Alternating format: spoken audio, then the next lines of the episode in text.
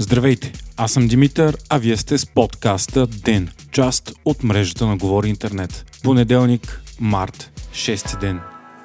Ожесточените боеве в Бахмут продължават. И двете страни губят изключително много ресурси и дават безчетен брой жертви за най-тежкото сражение във войната в Украина в момента. В последните дни, заради силната умора, се заговори за отстъпление на украинската армия и предаване на символичния и важен стратегически град, което в последствие обаче бе отречено. Днес пък станалият сред основните лица на руската офанзива, основател на частната армия Вагнер Евгений Пригожин, също допусна отстъпление на силите си. Именно Вагнер е основната руска групировка, която в момента води битката за Бахмут. Пригожин за пореден път се оплака, че не получава достатъчно подкрепа и амуниция от Москва и това може да доведе до край на опита за превземане на града. Според него това е или бюрокрация, или предателство. Отношенията между него и Москва стават все по-обтегнати. Вагнер има десетки хиляди войници в Украина, голяма част от които са брани директно от руските затвори. Пригожин твърди, че загубата на Бахмут може да означава и рухване на целия фронт, а Вагнер да бъде използвана за изкупителна жертва за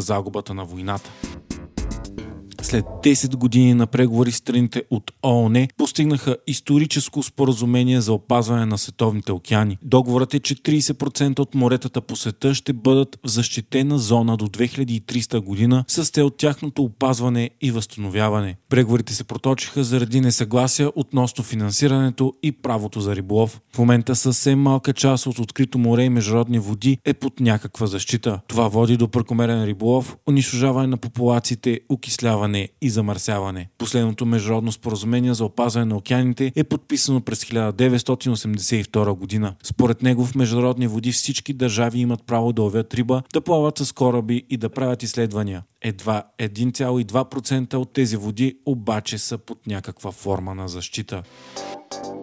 Шоколадите Тоблерон ще променят логото си, едно от най-разпознаваемите в целия свят, където е изобразен швейцарския връх Матерхорн, а в основата му има форма на мечка. Причината е, че компанията Майка Монделис мести част от производството на шоколада от Швейцария в Словакия. В същото време швейцарско законодателство от 2017 година ограничава използването на известни индикатори за швейцарски происход в продукти и услуги. За да могат хранителните продукти да се рекламират като произведени в Швейцария, например, 80% от суровините трябва да се доставят от страната и по-голямата част от обработката да се извършва там. Затова Тоблерон ще се върне към корените си и ще направи лого с друг връх. Известният шоколад с формата на планината е направен от швейцарско мляко с мед и бадеонова нуга през 1908 година в Берн, Швейцария.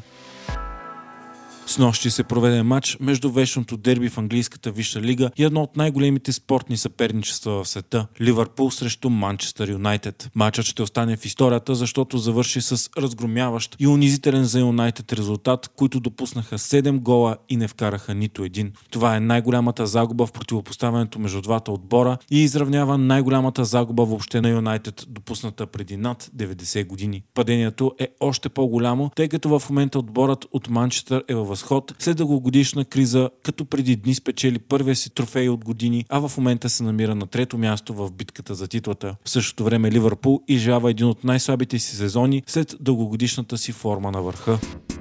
Вие слушахте подкаста Ден, част от мрежата на Говори Интернет. Епизодът подготвих аз, Димитър Панайотов, а аудиомонтажът направи Антон Велев.